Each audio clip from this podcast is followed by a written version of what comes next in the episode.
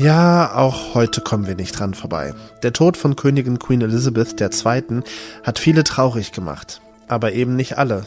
Außerdem, ich habe das 5-Euro-Ticket für Sie und mit unserer Hilfe können Sie checken, ob Sie mehr oder weniger Geld verdienen als Ihre Nachbarschaft. Es ist Samstag, der 10. September. Sie hören Was jetzt, den Nachrichtenpodcast von Zeit Online.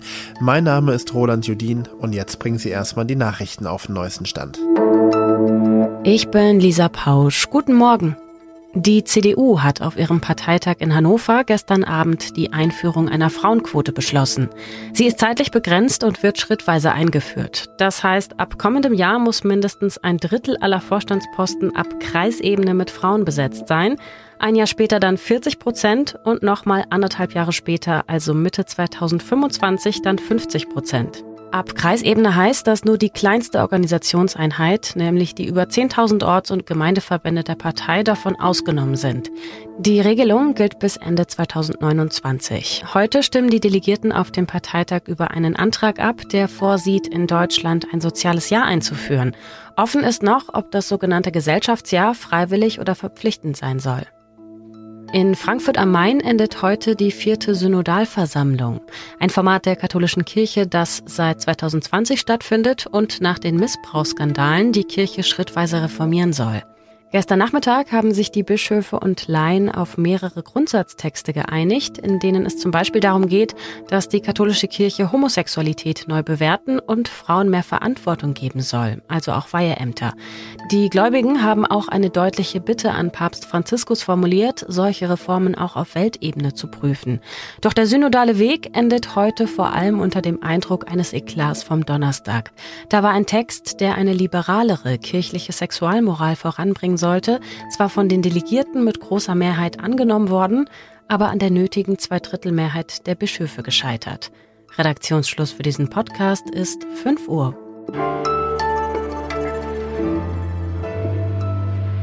Die Seele des Empire, die Mutter einer Nation. Eine Königin, die das Land zusammengehalten hat. Seit dem Tod von Queen Elizabeth gibt es kaum ein anderes Thema mehr. Lob und Bewunderung aus allen Ecken. Kaum jemand verliert ein schlechtes Wort über die Queen. Kaum jemand, bis auf Zeit Online-Kollegin Merit Weber. Hi, grüß dich. Hallo. Du hast eine starke Meinung zum Tod von Queen Elizabeth. Du sagst, trauern lohnt sich nicht. Warum? Also ich glaube, dass Trauern sich für viele Menschen nicht lohnt ähm, und tatsächlich würde ich behaupten, vielleicht für den Großteil der, der Welt, weil Queen Elizabeth steht als Person, als Symbol ähm, letztendlich vor allem für den britischen Kolonialismus und ähm, den, den Abgang ähm, der kolonialen Herrschaft ist eigentlich nichts, worum es sich zu trauern lohnt. Ähm, Queen Elizabeth ähm, hat den gesamten Prozess der sogenannten Dekolonialisierung mitgemacht. Ähm, aber dennoch spüren Menschen bis heute, wie gewalttätig dieses, dieses Regime, dieses Königreich ähm, in der ganzen Welt seit Jahrzehnten und Jahrhunderten gewesen ist. Es heißt ja, dass äh, die Königin das sehr gespaltene Großbritannien und auch das inflationsgebeutelte Großbritannien dann doch als Symbolfigur zusammengehalten hat. Also sie stand für Kontinuität, sie hat Stabilität gebracht. Wiegt das das andere auf? Wiegt das die Folgen des Kolonialismus auf? Das ist eine gute Frage. Ich glaube, ähm, und es ist ja auch weiterhin so, dass der Großteil der Briten zum Beispiel sehr ähm, positiv gestimmt ist der Queen gegenüber. Ähm, ich würde aber vor allem bei der Frage von der Stabilität, die sie gebracht hat, oder dem Zusammenhalt intern im Lande, ähm, würde ich die Frage stellen, wofür es denn den Zusammenhalt brauchte. Also in einem Land, das ähm, kaputt gespart wird, in dem die Unterschiede an Armut und ähm, Reichtum so massiv ähm, so, zu solch massiven Extremen gekommen ist, frage ich mich, ob Stabilität wirklich das ist, was gebraucht ist, oder ob es nicht viel wichtiger gewesen wäre, ähm, selbst als Staatsoberhaupt oder als Monarchin äh, dafür zu sorgen, dass es den Menschen besser geht. Schön erklärt von Merit Weber, Zeit Online-Kollegin. Danke dir sehr herzlich. Dankeschön.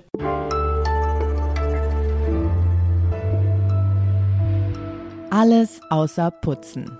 9-Euro-Ticket war gestern, jetzt kommt das 5-Euro-Ticket. Es ist aber nur heute, am Samstag und am morgigen Sonntag gültig.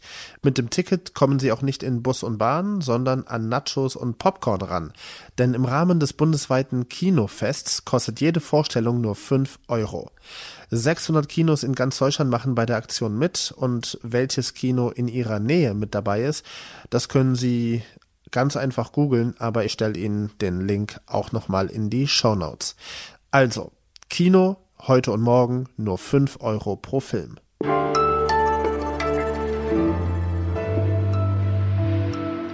Lila bedeutet hohes Monatseinkommen, ja, und so rund um Hamburg, Frankfurt, Stuttgart und Ingolstadt, da ist sehr viel lila, ja, wahrscheinlich so der berühmte Speckgürtel. Gelb heißt niedriges Einkommen. Und davon gibt es in ländlichen Regionen im Osten ganz viel. Aber ich sehe auch ein paar dicke gelbe Flecke im ländlichen Niedersachsen. Das gibt's alles auf der Karte des Gehaltsmonitors zu sehen, der zeigt, wo in Deutschland die Menschen wie viel verdienen. Den hat exklusiv ein Team von Zeit Online erstellt und einer aus dem Team ist bei mir, David Gutensohn, Redakteur aus dem Ressort Arbeit. Hi.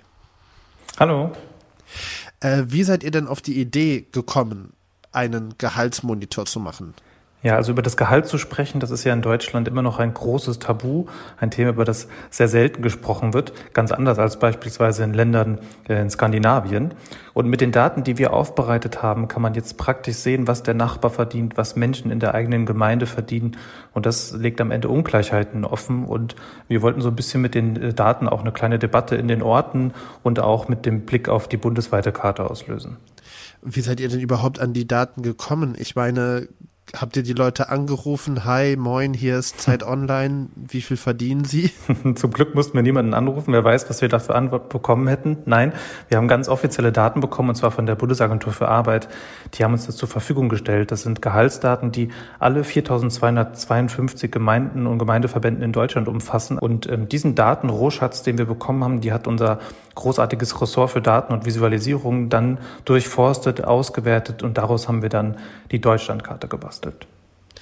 Okay, das heißt also, ich klicke auf die Karte, ich weiß ja, wo ich wohne, ich gucke, wie viel die Menschen in meiner Gemeinde, meinem Kreis, meiner Stadt verdienen und dann weiß ich, ob ich im Vergleich gut dastehe finanziell mit meinem Gehalt oder eher nicht so gut dastehe.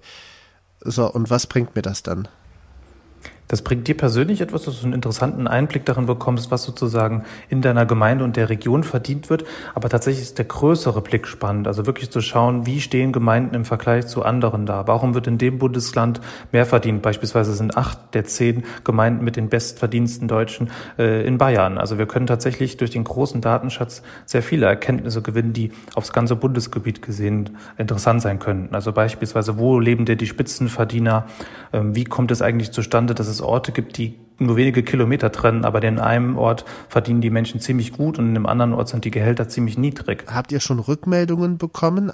Ja, was ich da ganz spannend fand in der Hinsicht war tatsächlich, dass viele Bürgermeister selbst keinen Zugriff hatten auf die Daten. Also ganz viele Bürgermeister, mit denen wir gesprochen haben oder Stadtverordnete, die haben uns am Ende gesagt so, hey, wie spannend, wir wussten selber nicht, wie das bei uns in der Gemeinde eigentlich vonstatten geht.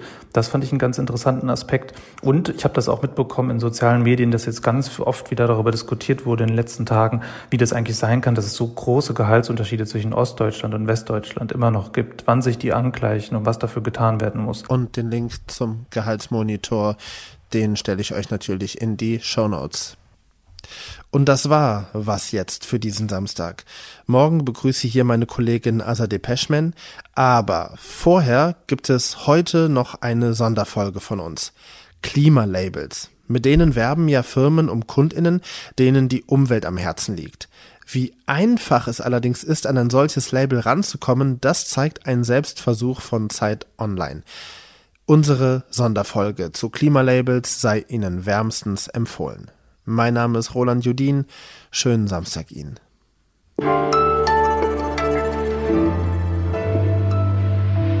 Ich habe in Bayern studiert, bin vor langer Zeit dort weggezogen und jetzt denke ich mir, Mist, warum bin ich dort weggezogen, wenn dort alle so gut verdienen?